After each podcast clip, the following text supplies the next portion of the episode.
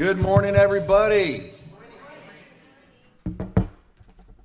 Uh, welcome, online community. If this is your first time, my name is John. I'm the pastor here at the Gathering Place Church. If you're visiting here for the first time, my name is John, pastor of the Gathering Place Church. And uh, today I want to talk about where we have been as a church, especially since the shutdown, uh, where we are, where we come from, where we are, and where we're headed. So today I'm calling this a State of the Church address. And uh, the great news about the church is the mission of the church has remained the same since Jesus rose from the dead. Even through the pandemic, believe it or not, the mission hasn't changed. And it's real simple. Here it is. Jesus came to them and said, All power, everybody say, All power. COVID is not more powerful than Jesus. All say all power. all power. All power has in heaven and on earth. By the way, if you want to know who's in charge, it's not the devil. All power in heaven and on earth. We're good. We're good. All power in heaven and on earth is given to me, Jesus said. Therefore, everybody say, therefore. Go and make followers of all people in the world. Baptize them in the name of the Father, the Son, and the Holy Spirit. Teach them to obey everything that I've taught you, and I will be with you always, even until the end of this age. The church has survived and thrived in every season on the planet, good and bad. In fact, when the church is persecuted, it spreads even faster. Did you know that? We don't need a, a, a culture that is favorable to Christianity for the church to thrive. Now, why do you think that would be?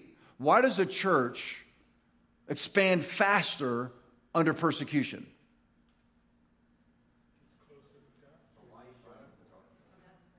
The light shines in the darkness. What, Mark? We need him more. We need him more. Like the church, the underground church in China and in Vietnam and other places in the world is like wildfire. We support uh, a, a couple there. We can't call them by their real names. They oversee hundreds of thousands of believers, and 26,000 youth a day are getting baptized, water baptized. He came here to RB a number of years ago and he showed me a, a, a video. I mean, he was looking around like this before he opened up his laptop. And I mean, he was seriously scared and uh, he showed me this video of this underground church and all these youth with their hands raised, the power of God pouring out on them. The church has always survived and thrived and always will, no matter what season we are in. So, this is our season and this is our time as the Gathering Place Church. And the result of the outpouring of the Holy Spirit, which is happening in different parts of the nation right now, right? Asbury College, if you've seen that, if not, go online, look at Asbury College. There's an outbreak of the Holy Spirit happening right now in the nation, and it's starting to spread. It's an answer to our prayers. About every hundred years, Gary did some research on this. About every hundred years, there is a move of God. There's an outpouring of the Holy Spirit. There's a revival, and we're due for another one, like chronologically. And the result of an outpouring of the Holy Spirit is changed lives. That's the product in the kingdom of God. Changed lives. The gospel of Jesus Christ changes lives. And here's even better news. This church, the Gathering Place Church, not only has survived, but is thriving. And against the backdrop, and I'm so thankful for this, because against the backdrop of in 2019, 4,500 churches closed their doors in America. And that was before COVID. During the pandemic, 25% of pastors either quit or on the verge of quitting, and churches closing the doors because of decision fatigue and the political fighting and the fighting over masks and vaccines, broken relationships. It literally ravaged the church.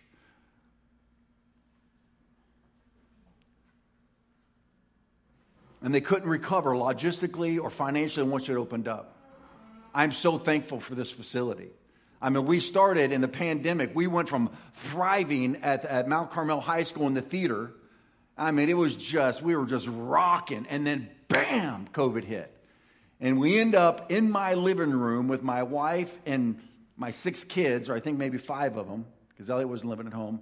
That was my congregation on the couch on Sunday mornings. That's a tough crowd. And the first Sunday, you know, uh, you know, I'm trying to set up the iPod with the iPhone, you know, and, and we went live. And the iPhone, you know, it was upside down. And so the service is upside down. People are, turn the phone over. You know, it's like, oh my gosh, this is so podunk, right? And then, and, then the, and then the morning my wife preached, she's preaching, and our cat jumps up behind her onto the table right in live, you know, church. I mean, and I'm trying to learn social media, and I'm, you know, it's like, oh my, this is, and then we went from my living room up to my rec room, and Josh and I, would turn my rec room into a studio. And uh, in fact, check out, check out this quick video that uh, Michaela put together for us uh, just this week. Real quick, take a look at where we've been, where we are, and I'll talk about where we're headed.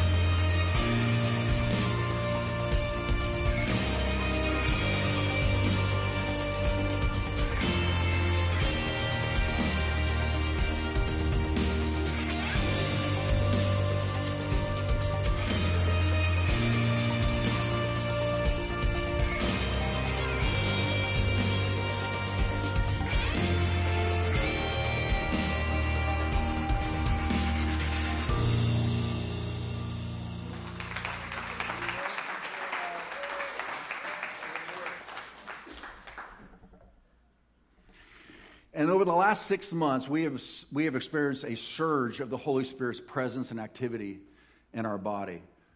We have over 30 people uh, consistently showing up for pre service prayer. That's, that's incredible. Especially for a church our size. People joining connect groups or in one of our ministry dreams. In our spiritual growth course, we've had, since COVID, we've had 31 people go through our 101, which is getting to know the gathering place and making this their church home. We've had 14 people, or sorry, uh, yeah, 14 people go through 201, which is developing your spiritual habits so you can grow closer to God. We've had 19 people go through the spiritual gifts course, and 20 people go through the 401 of learning how to lead somebody to Christ. Now, those aren't big numbers, but we're not trying to grow a big church, we're trying to grow big people. And, and big people will naturally end up growing a big church because big people invite other people into their experience. And we have had that happening again and again and again and again and again and again. I mean, here's just some that have gotten saved since we moved here or gotten water baptized or saved since we come to the come out of COVID, right? Aiden, right back here. Raise your hand, Aiden. Aiden gave his life to Jesus here. Elvis got saved here. Raise your hand, Elvis. He got saved right here. And uh, Michaela got delivered, right? You got set free, girl. Woo! That was just so awesome. And Donnie, you got you got set free, and your life was so restored. If I can say this, and she's already given her testimony, it was so broken. You were in such a broken place that the restoration that the Lord has done with you was so profound that Donnie, who works with you, said to you, "How can you be okay after all you've been through?" And so Donnie came and gave his life to Jesus. Amen. See how that's working? Kenya, the first salvation since we came to Lexus. Raise your hand, Kenya, come on. She works for Lexus and she was here just to be our liaison, but she got sucked in to the deep end. So awesome. And then your co uh, partner, Karen, your co worker, Karen, she also got saved here. And uh, Raheel, who was a former Muslim, gave his life to Christ. And now he is so on fire, he's going back to Pakistan to reach his people for Jesus. And, uh, and Tiffany, who was a former Buddhist who came to the gathering place, and she was discipled by Stephanie, and she gave her life to Christ, and she got water baptized. Christian's friend, uh, Christian Madrid, they must be doing the middle school today, um, uh, led his friend to the Lord, got water baptized. Hope, Joy, Zoe, and April all got water baptized, right? Did all four of you get water baptized? No? Huh? April didn't. You better, you better, you better let her know. So three of the four. Uh, Naomi and Eva got water baptized, right? That was awesome. Huh? Huh? Only Eva? Okay, I, you know what? I'm, I'm, I'm going to be evangelistic today. You stretch it. Only Eva. Let me see who else we got here. Christian and Isabel got water baptized at the peak of the pandemic in the ocean, and they led one of their friends the Lord who got water baptized. Jerry led his friend to the Lord and water baptized him, right? Jerry? Yeah. Jerry goes, uh, John and Malika got saved here. They live right in the apartments right there. They came over here, gave their life to the Lord, got water baptized. My daughter Ava got water baptized. Andalyn Mims got water baptized. Christopher and Sophia Jordan got water baptized. I got that one right? Okay, amen. Your two kids got two of your kids got water. Uh, Mary Paplava's grandchildren, your kids got water baptized, right, Ryan? that awesome in the ocean, and uh, the lady at the Vatican that you and I led to the Lord right in front of the Pope's house. That was awesome. And, uh, and then just this week, um, this is about changed lives. That's what we're all about. It's not about church, it's about changed lives. So, this, so Tuesday night, Hope and I go to Valentine's, uh, on a Valentine's date to Benihana's. And uh, we're just sitting there, and there's an 18 year old and a 19 year old boyfriend and girlfriend. He's still in high school at La Jolla High School, and he's got his girlfriend who graduated last year.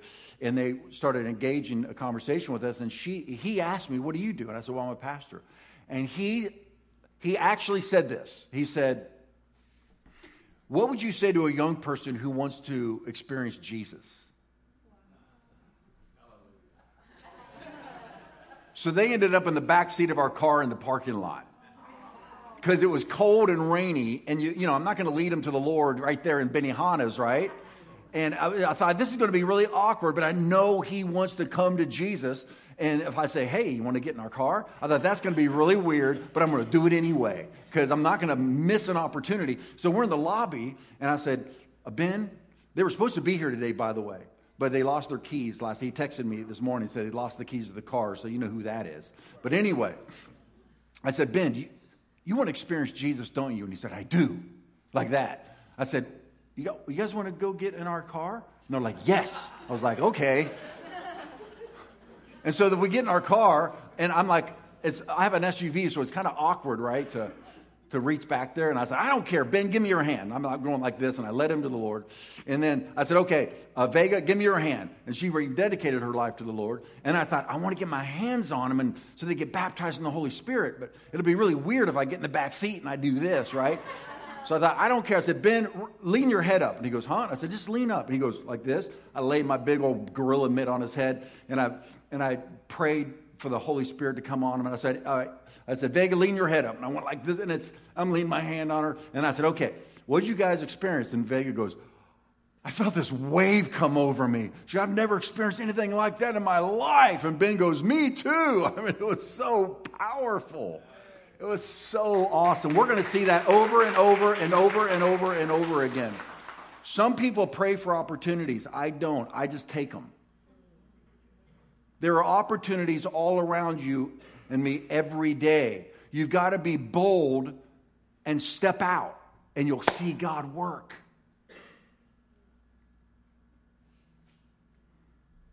Lily, a gal gave her life to the Lord here during uh, uh since we've moved in here. She she sent me an email. I'm going to read her email to you.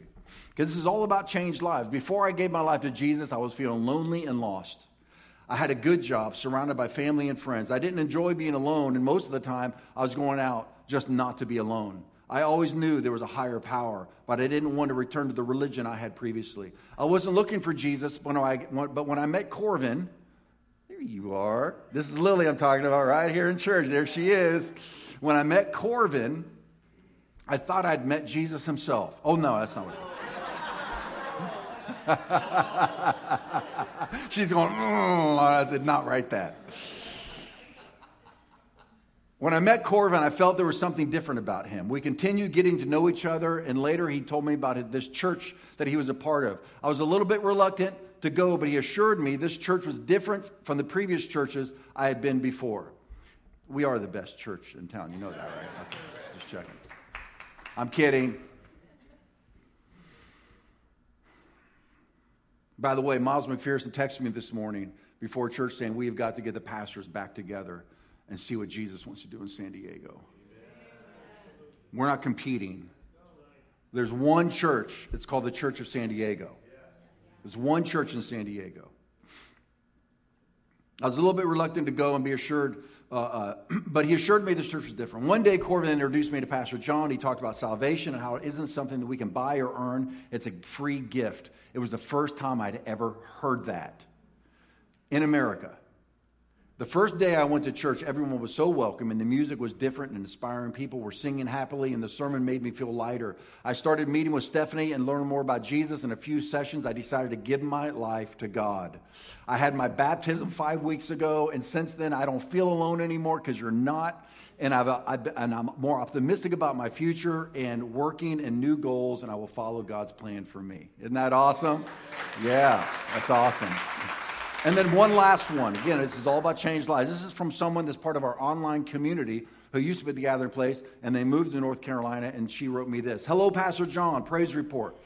Ray and I, Ray and Sylvia Ziegler, uh, well, Michaela, who disappeared, I hope she didn't get raptured. That's bad news for all the rest of us.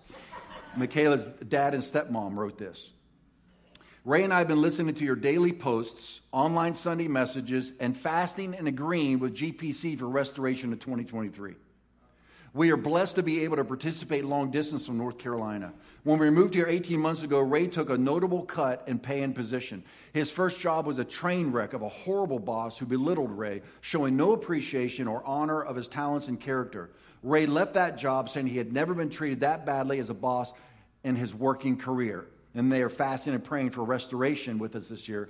And he said, fast forward to this month, after being intensely pursued by the senior managing director of operations and the East Coast director of engineering, Ray has accepted and started a position as senior chief engineer of assets with Cushman Wakefield for the greater Raleigh area. He oversees a team of 10 engineers, 5 million square foot of property, and is being paid accordingly. Use of a full size truck, in parentheses, a wink from God for a guy who's 6'4 including gas. On its first day, the director of engineering flew in from Florida to introduce Ray to the team, showing him honor. Praise God. All honor and glory to him. He restored Ray above and beyond. We are continuing to pray for restoration in other areas for us as well as for the GPC family. Thank you for diligently listening to God and sharing the 2023 word with us. We appreciate and love you and hope, Ray and Sylvia Ziegler. Isn't that awesome? Okay, that was our in reach. I just read a testimony from your dad and your, your uh, stepmom. Yep, yep, yep, yep. That was our in reach since COVID. Here's one of the things I'm most excited about is because of your faithful giving, we have been able to be consistent with our outreach. We never want to be an introverted church, an inward only church. We want to be reaching the world with the gospel, right? So even since COVID, our local and international outreaches, missionaries and missions organizations. We did We Pray San Diego, where 17,000 believers on their knees in 11 different locations in San Diego County with 18 mayors, including the mayor of San Diego, uh, the police chief, were all out on our knees praying during COVID for restoration of our city and our nation. What I wish my parents knew which is the relationship between us and the public school system. Look, over 10 years ago, I went to the principal of Poway High School to re- so I represent a number of relational churches, uh, churches that have a relational network. And we just want to know how we can serve you. So we began that relationship with them. After the pandemic, they called us and said, We want to reconnect with the churches. When I first met with him, I said, What do you, what, what, what is the, how does the public school system view the churches? And he said, You really want to know? And I said, Yeah. He said, You guys are a pain in the ding, ding, ding. I said, Really? He goes, uh, You asked. I said, No, I really want to know. What is our reputation? Now they are calling us. Our reputation has shifted because of us serving our community. That's huge. We did a movie night here uh, with over 40 non GPC families attended. We did Alabaster Jar, which was reaching out to those who have been rescued from the, um, from the uh, sex trafficking.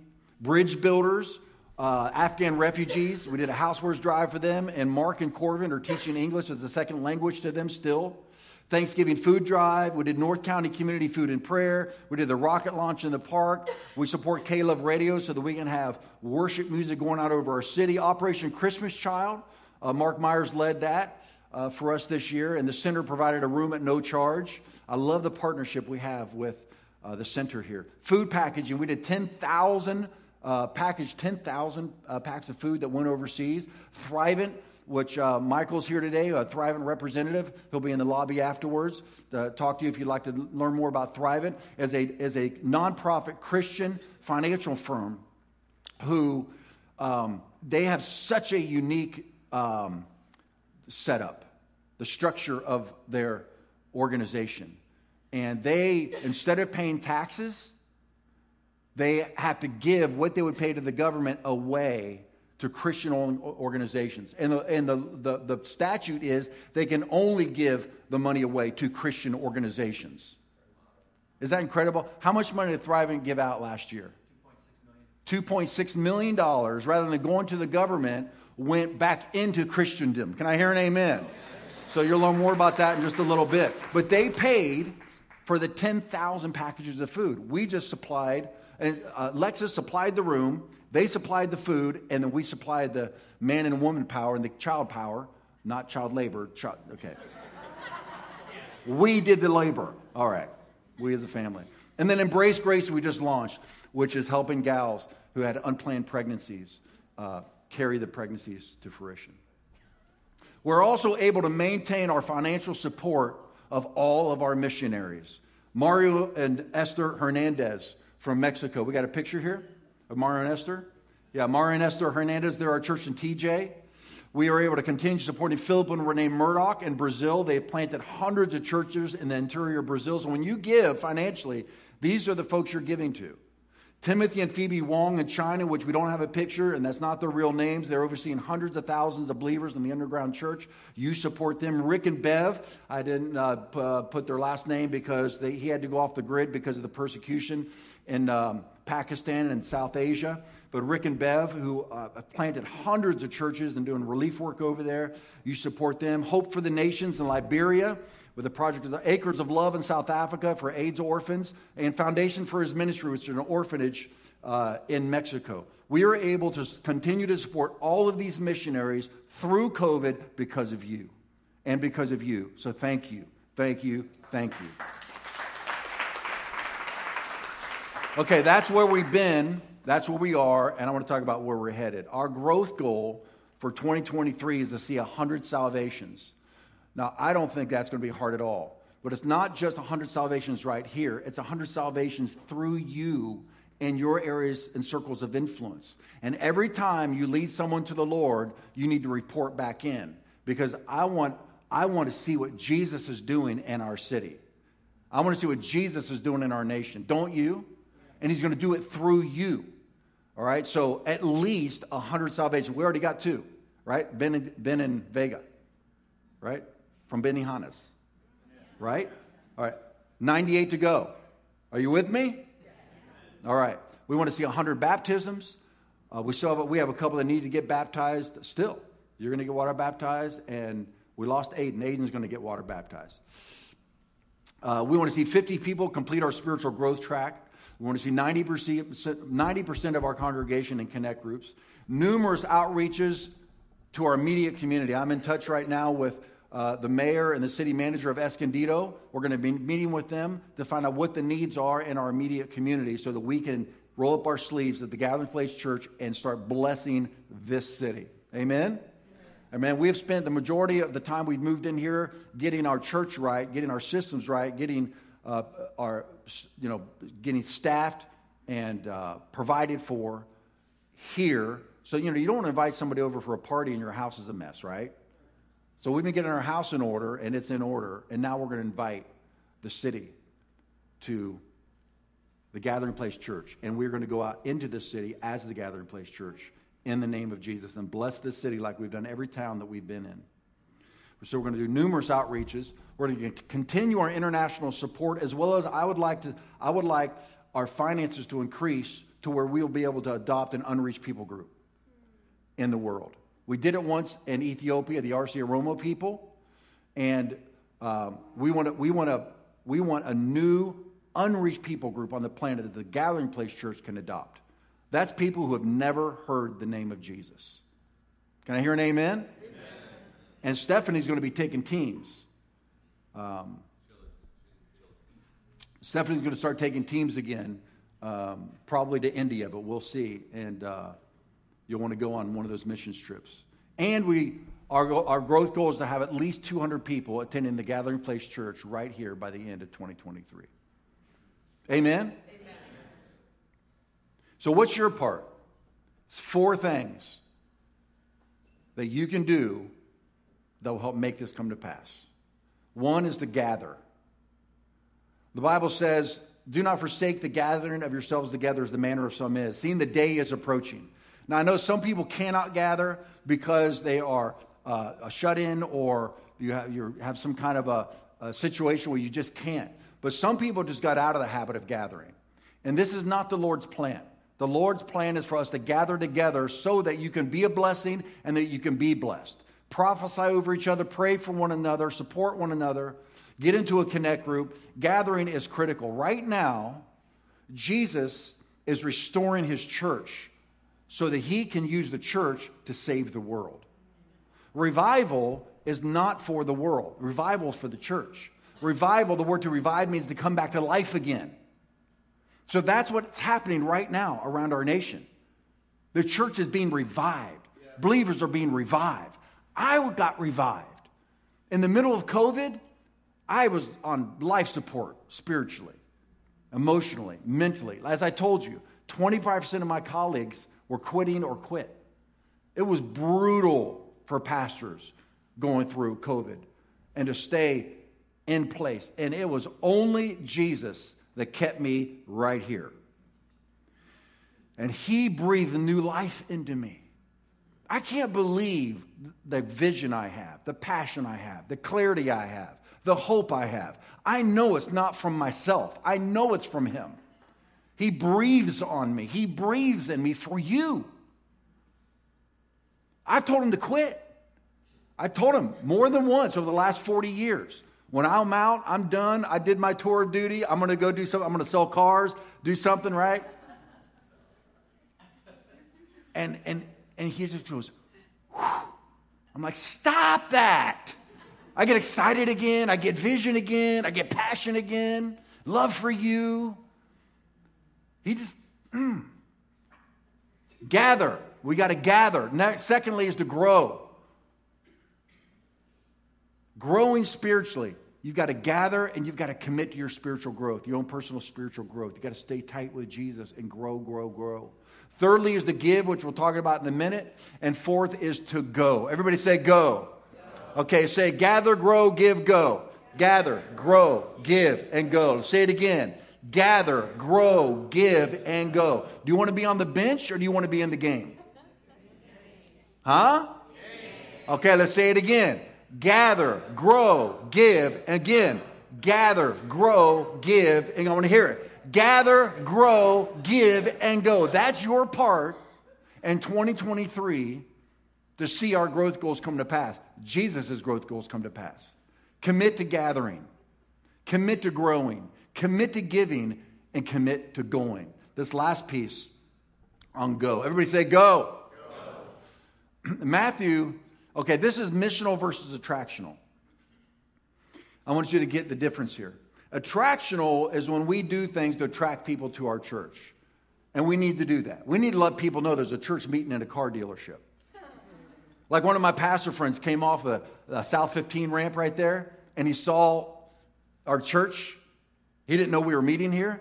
And he texted me and he said, What's a car dealership doing meeting in a church?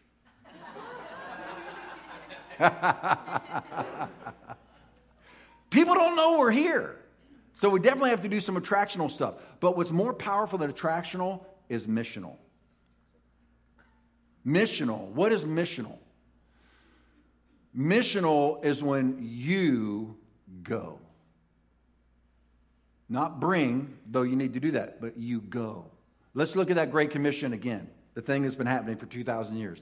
Then Jesus came and said to them, All power in heaven and earth is given to me, so go.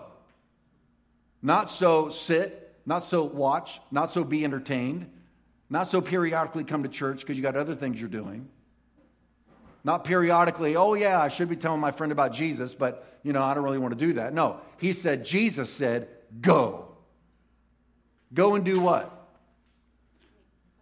Go and make followers of all people in the world. Baptize them in the name of the Father, the Son, and the Holy Spirit. Teach them to obey everything I've taught you, and I will be with you even to the end of the age.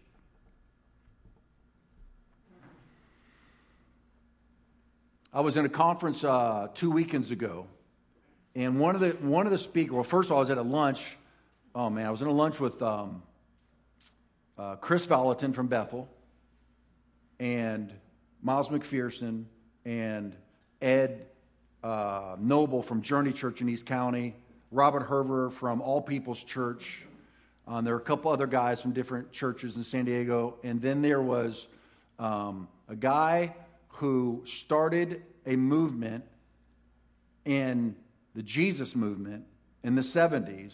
It was a movement called Hope Chapel, which has more churches than Calvary Chapel and Chuck Smith did. They all started at the same time, they all knew each other. And he said, he was, he was at the conference, and he and I spoke later, and he said, Look, we didn't do anything to attract people to our church.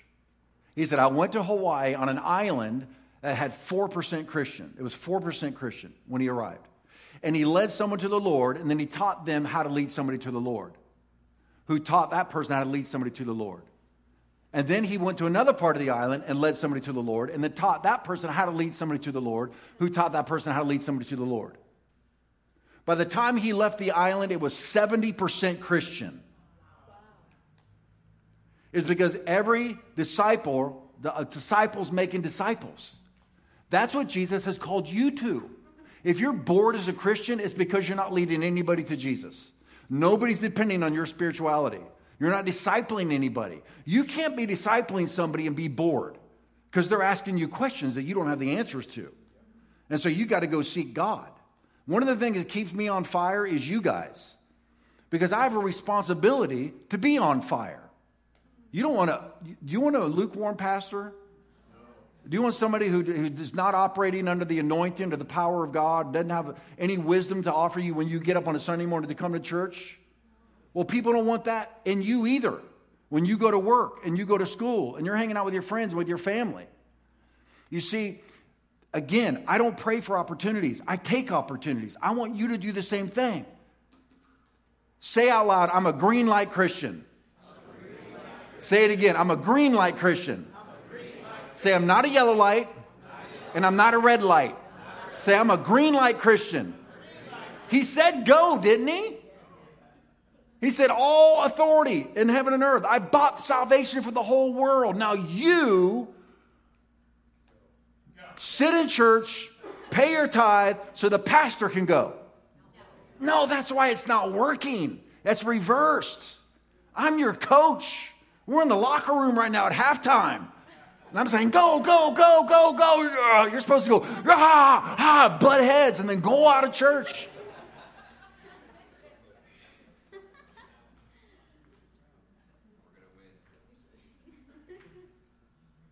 Okay, I'm going to show you this passage and we're going to get back to the giving part because every mission needs money. And so we're going to go to, I'm going to do the giving part at the end. I'm going to give you an opportunity to sow into this vision, sow into your church, sow into this city, sow into the kingdom of God. Gather, grow, give, and go. Say it again. Gather, grow, give, and go. If you wonder what's God's will for my life, I got to gather with the people of God. I'm part of the army of God. I'm going to grow spiritually so that I can be a blessing to those in my orbit.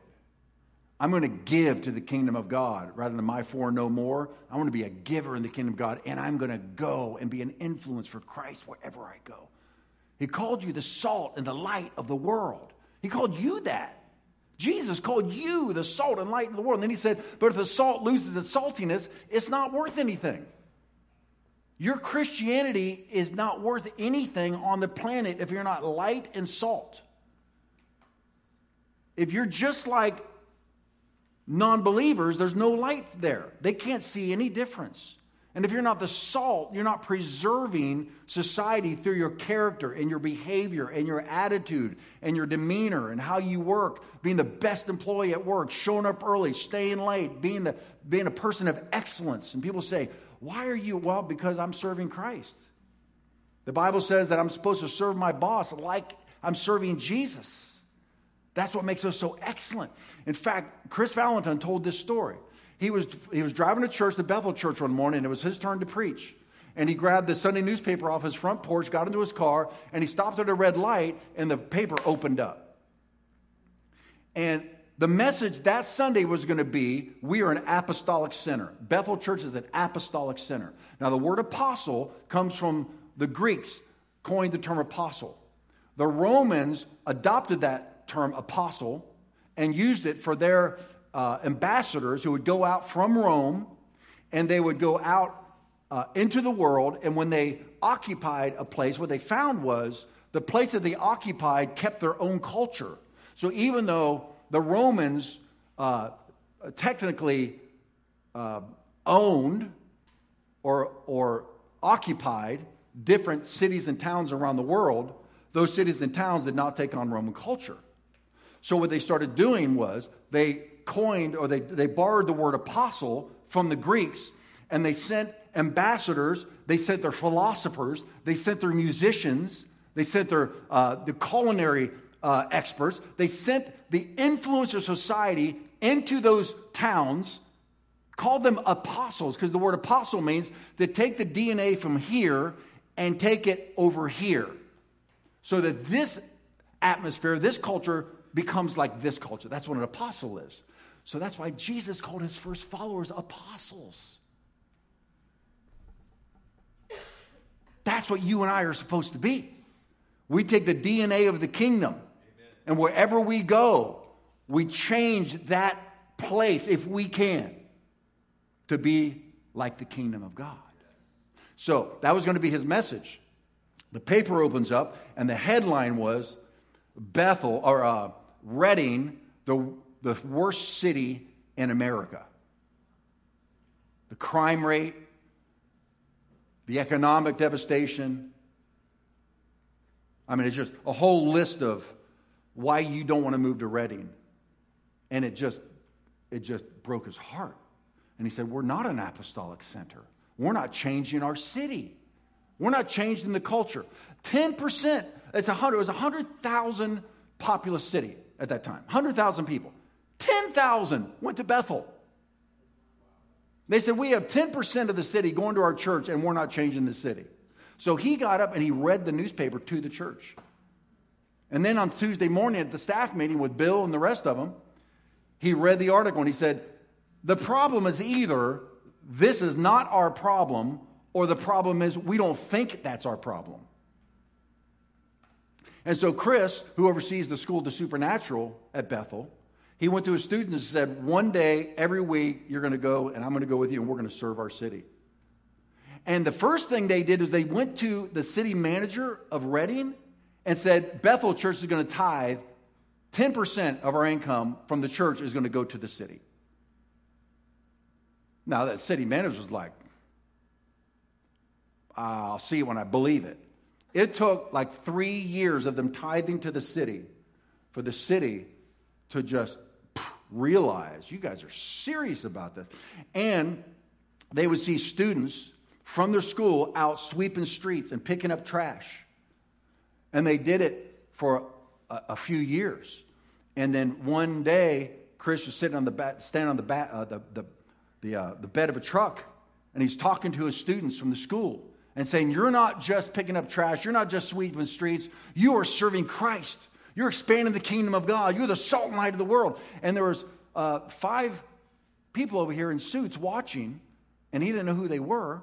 And when he got done, one of them walked up with tears in his eyes, saying, I'm a city official. I did not understand why you were doing what you were doing and why your students are out here and they are doing it with such passion and doing such a great job. Now I get it. He heard the gospel of the kingdom. And so, a journalist from San Francisco, one of the most, you know, un, unfriendly Christian cities in America, in a, a, a newspaper that's not favorable toward churches, or a journalist not, not, even, not even a believer and not favorable toward churches, wrote an article, and the heading was, Is this Redding or is this heaven?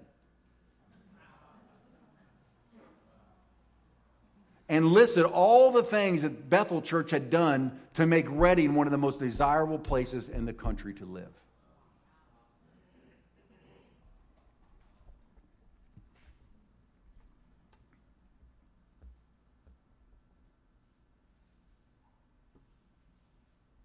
Okay, so I can't read this next scripture because I'm running out of time, so I'm just going to tell you what it, tell you what it says. How many are familiar with the passage in uh, Ezekiel 47 where Ezekiel has a vision and there's water coming out from underneath the door of the temple and it's flowing out and the water the farther the water gets it goes from the ankles to the knees to the waist or to the chest to the waist to the chest. Have you, anybody familiar with that? Raise your hand if you're familiar with that passage. Okay, a lot of you aren't. Okay, so in Ezekiel, Ezekiel 47, Ezekiel has a vision. There's church, and coming out from underneath the door of the church is this raging river, and the river is going from the church out into the world. And there's three things that you notice about this. You got to read that. Uh, Ezekiel 47. There's three things that you, this is about being missional, not attractional. All right? It's about being apostolic, where you're changing your environment. The river is running out from underneath. Now, anybody know who or what the river is? Come on. Jesus said, Out of your hearts will flow rivers of living water. This he spoke of the Holy Spirit who'd be given to those who believe, right? Okay, you got to track with me because I got to move quickly. The water flowing out from underneath the temple is the Holy Spirit.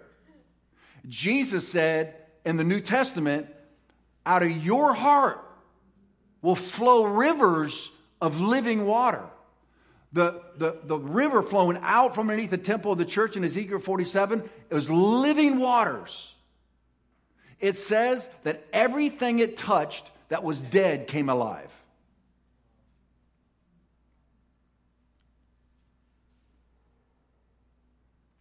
It also says that the farther away from the church the water got, the deeper it got.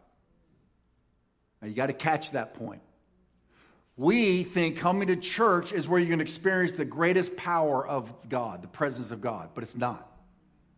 It's just the opposite. We come here and get filled up, but when you go out, the farther away you get from the church, the deeper the water gets. Why do you think that is?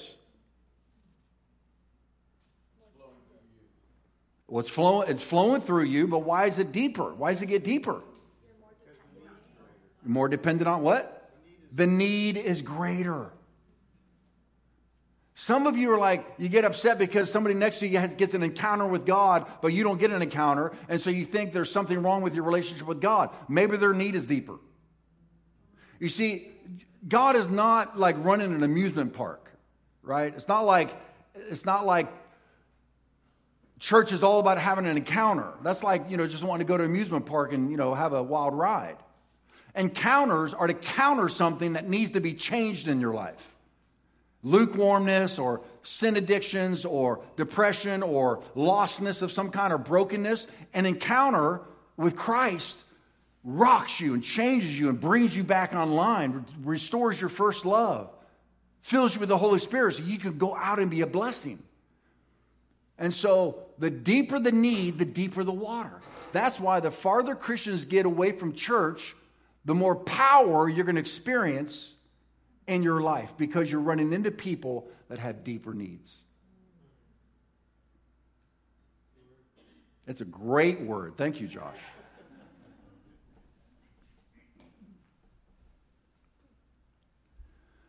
So, I'm going to challenge you to see everyone in your orbit as one who needs to be brought to the Lord, brought back to the Lord, or encouraged in the Lord.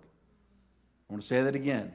This 2023 year, I'm going to challenge you to see everybody in your orbit and your circle of influence, and your oikos is called, as somebody who needs to come, be brought to the Lord, brought back to the Lord, or be encouraged in the Lord. If you will commit to that in your circle of influence, you're going to see more things happen this year through you than you have maybe ever in your life.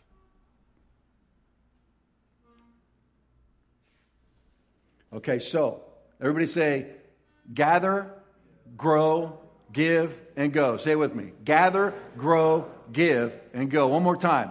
Gather, grow, give, and go. All right, so now we're going to do the giving part. Because for this mission to be fulfilled, it's got to be financed. Every mission needs money. And so the giving. Our cheer is last year, our gross tithes and offerings were $470,000. Yeah, $570,000. I don't know why I didn't read it right. $570,000. That's better. I'm glad I didn't say it the other way around. That would have been a letdown. $570,000. That was $60,000 over our 2021 giving. So, coming out of the pandemic, we gave so much in 2021, but in 2022, uh, the giving was up $60,000. Our challenge for this year that I want to challenge you and challenge me, like Hope and I, we, we give too. I mean, we gave a good chunk of our income. Even in the middle of our situation, we know to give. We don't pull back. When times are tough, we give more. Because God is not mocked. Whatever you sow, you're going to reap. They that sow sparingly reap sparingly, though that sow bountifully reap bountifully. And so before Hope and I got married, she tithed and gave offerings. I tithed and gave offerings. We came together. It was never a question. To her and I, it's like oxygen, it's breathing.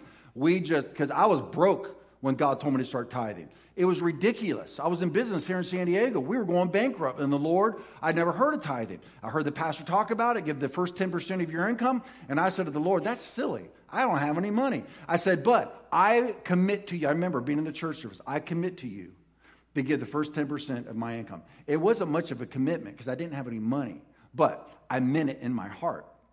The next week, I produced more sales than the previous two months combined. By the end of the year, I was the top salesman in the nation for this multi million dollar corporation. But it wasn't me selling better, it was me um, striking a partnership with Almighty God. And He's not a silent partner, He speaks. And it completely changed my understanding of what it means to walk with God in the area of finances. And so Hope and I uh, give to this church um, at least 10% of our income. And so our challenge this year is $870,000 in 2023. That's $300,000 over last year. Now, here are some things that will do for us. Oh, by the way, last year we brought in over uh, $60,000 over 2022, 2021, but we invested over $100,000 into ministry. So we spent $100,000 more than we brought in. But here's where a lot of that money went to.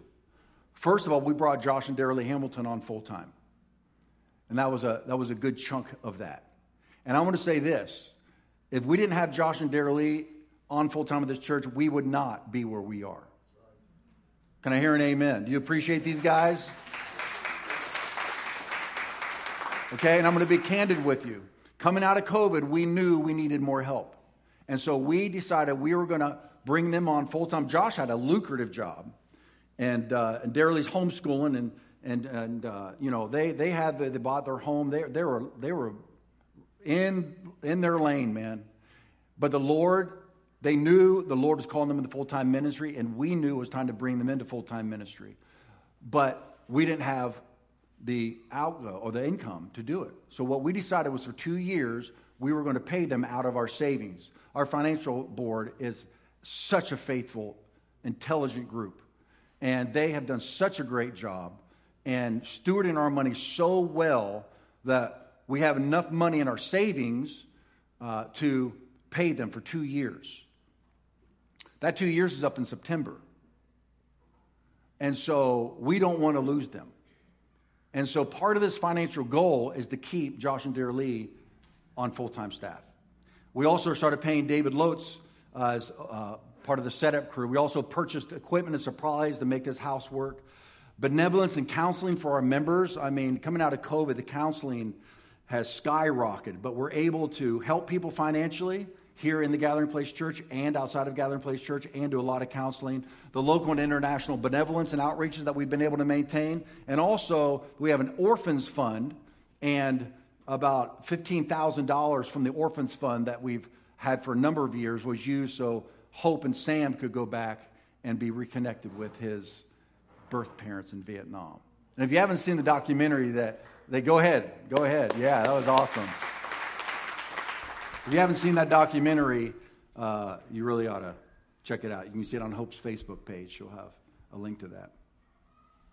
So, reaching our financial goal this year will enable to do this enable us to fully fund the GPC ministry staff, including the Hamiltons, continue to meet the benevolence and counseling needs of our members, fully fund our current and future missionaries and missions organizations, uh, fully fund our local missional and attractional outreaches here in Escondido, increase our advertising so people know that we exist, upgrade our website, which needs to be upgraded upgrade our children's ministry function and feel so it could look more like um, this.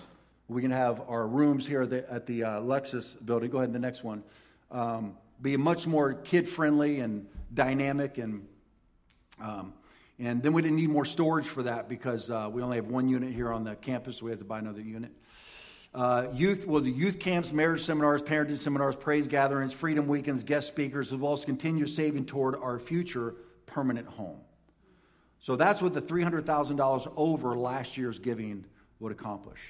And so I want to ask you to give toward this $300,000 over last year's. So, in other words, committing to a number or a percentage over your normal tithes and offerings that you've given, committing over and above that for 2023 so we can nail this financial goal. So I'm going to ask the ushers if you guys, I have, we have uh, these pledge cards. I'm going to have them passed out to you. And there's, there's uh, four ways you can do this. One, you can, um, you can uh, give a check or online or um, texting today. Just give a one time offering towards this. Or you can uh, commit to bringing or giving online or texting a certain amount on a certain date. Or you can Commit to giving a, percent, uh, a, uh, a certain amount or percentage over your normal tithes and giving on a consistent basis through 23. Like, so if you give 10%, say I want to give 15% this year. Or you can, the last box is, I am willing to pray about what the Lord would have me do. So, um, so before we do this, does anybody have any questions? This is kind of like turn. It's a little bit of a, this is a vision business meeting. So anybody have any questions before we pray over this pledge card? I call it a heart heart for the house pledge card.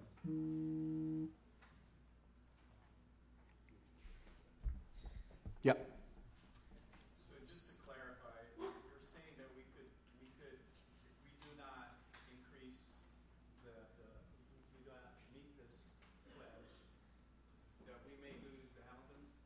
Yeah, so Phil uh, Williams uh, said to clarify that if we don't reach this financial goal, uh, we will not be able to keep the Hamiltons on full time. That is part of it, yeah. Yes, Jerry. I like how you're clearly explaining because sometimes I think subconsciously we think, oh, the path we're sending the money to the pastor, like somehow you're getting all this money or something. Oh, I wish. But just the, just the clarity that, that you know you have your own um, you know salary or whatever. Yeah. But the money is not you. It's not yours. Yeah. It's not. It's it belongs to the board. Yeah, so Jerry uh, is saying he appreciates the clarification that the money doesn't come to me and that I decide what we do with it. I'm an employee of the Gathering Place Church, and the financial board sets my salary. I don't set my own salary. So they manage the money, your money, they manage it, and they're going to be responsible to God for that. So, so they manage uh, your money. Um, yeah. And from day one, we have given, before I got a penny on my salary, um, 10% goes out to the poor and to the missionaries. And we gave 20% for a number of years. We give 15% now out. Most churches give less than 1% to missions. We give 15% to benevolence and missions every year. Any other questions or thoughts?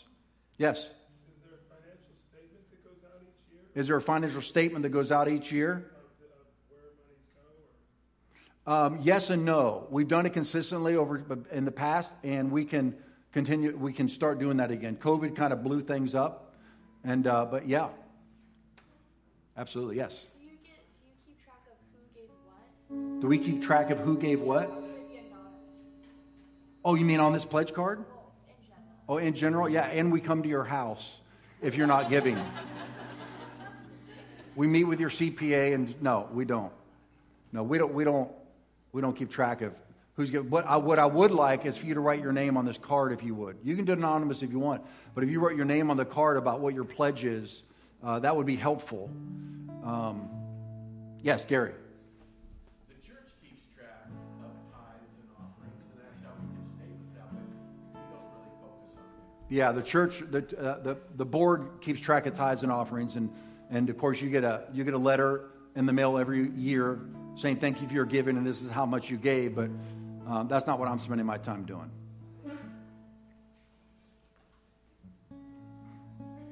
Any other questions? Okay, yeah. So, um, and online, uh, you are allowed to participate in this as well. And so you can give online, you can give by texting or going to the website. Uh, here in the house, um, if, to, if you're going to turn your card in today, uh, Van, not Vanna White, but Van White is back there. See, David? And there's a box back there. You can just drop your card in it. And uh, that way we'll see, we'll be able to track um, how close we're getting to the goal. Now, I want to say this last thing before I pray for you, and then uh, I'm going to have Mark Myers come up for a second and talk to you about Thrivent real quick and what that organization is about. We have never done this. Um, we rarely talk about finances on a Sunday morning from the pulpit. I felt impressed by the Lord to do this because um, I believe the Lord has vision and purpose and mission for our future. And every mission takes money. I remember talking to a lady that, that, um, that gives a lot of money to ministries. And when I met with her, I said, Look, I just want you to know uh, we're not about your money. You know, we're about loving you as an individual, just like anybody else.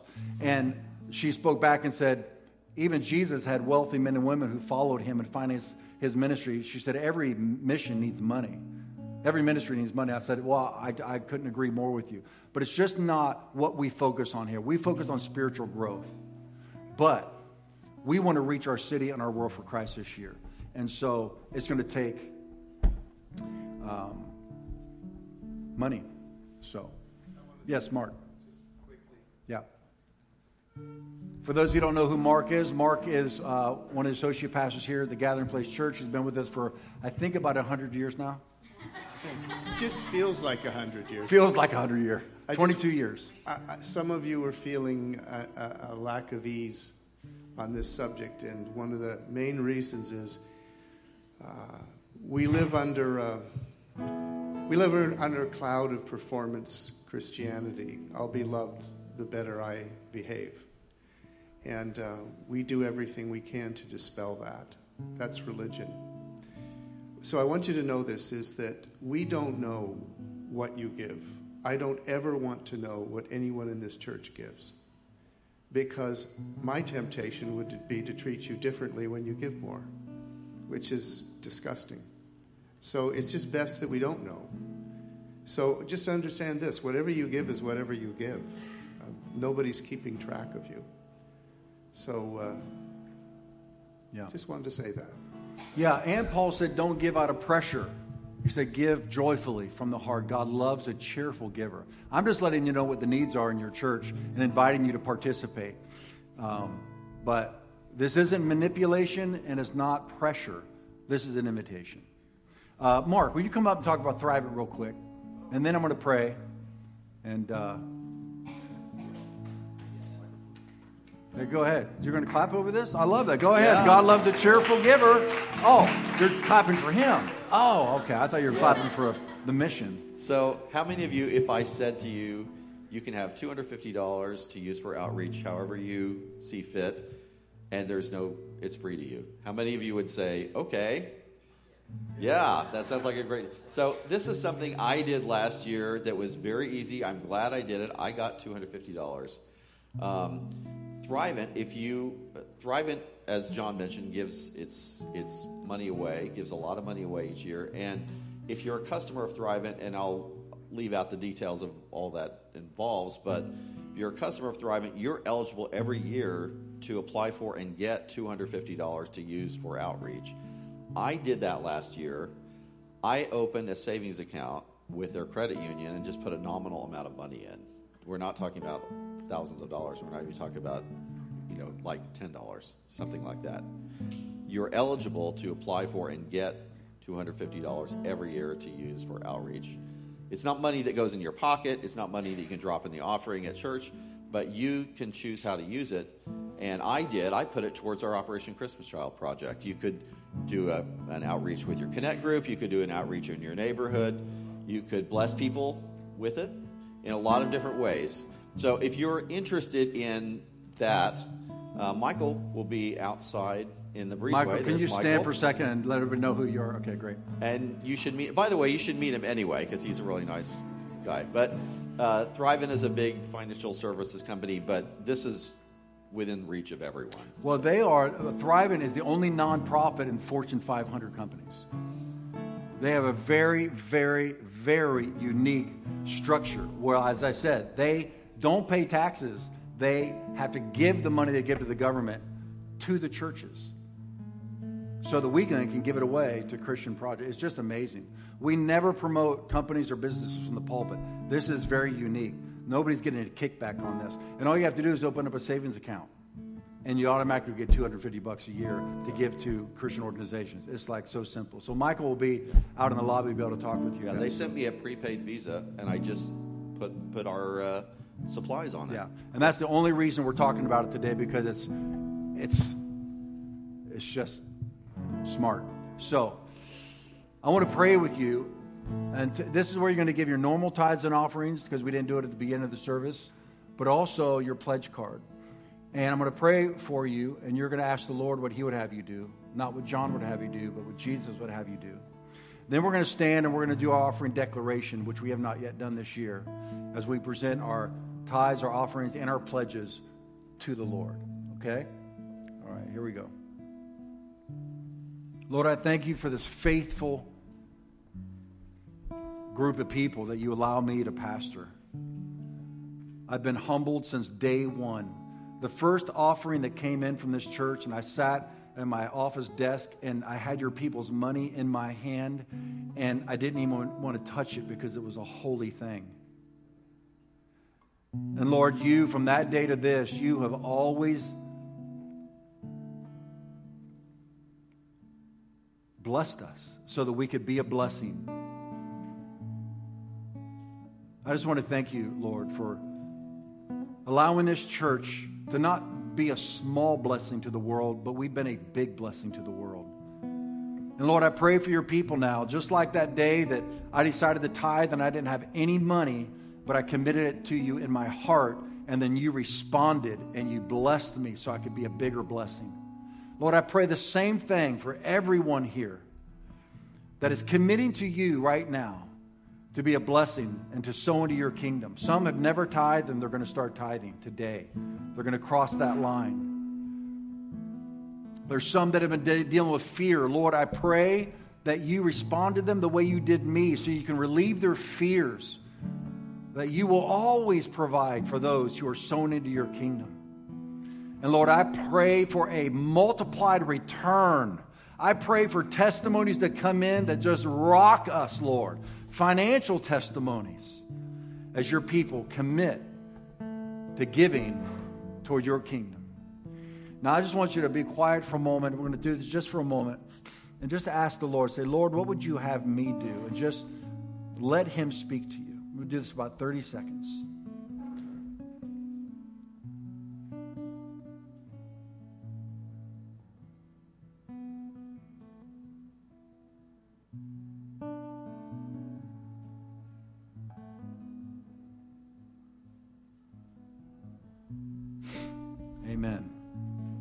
Promise you, from a guy who was broke and from the Bible, that if you, whether it's you're giving here in this deal or if you're just going to start giving to the kingdom of God, the Lord, you, the Lord will, you just can't outgive them. They'll start giving back to you, and you're going to say, wow.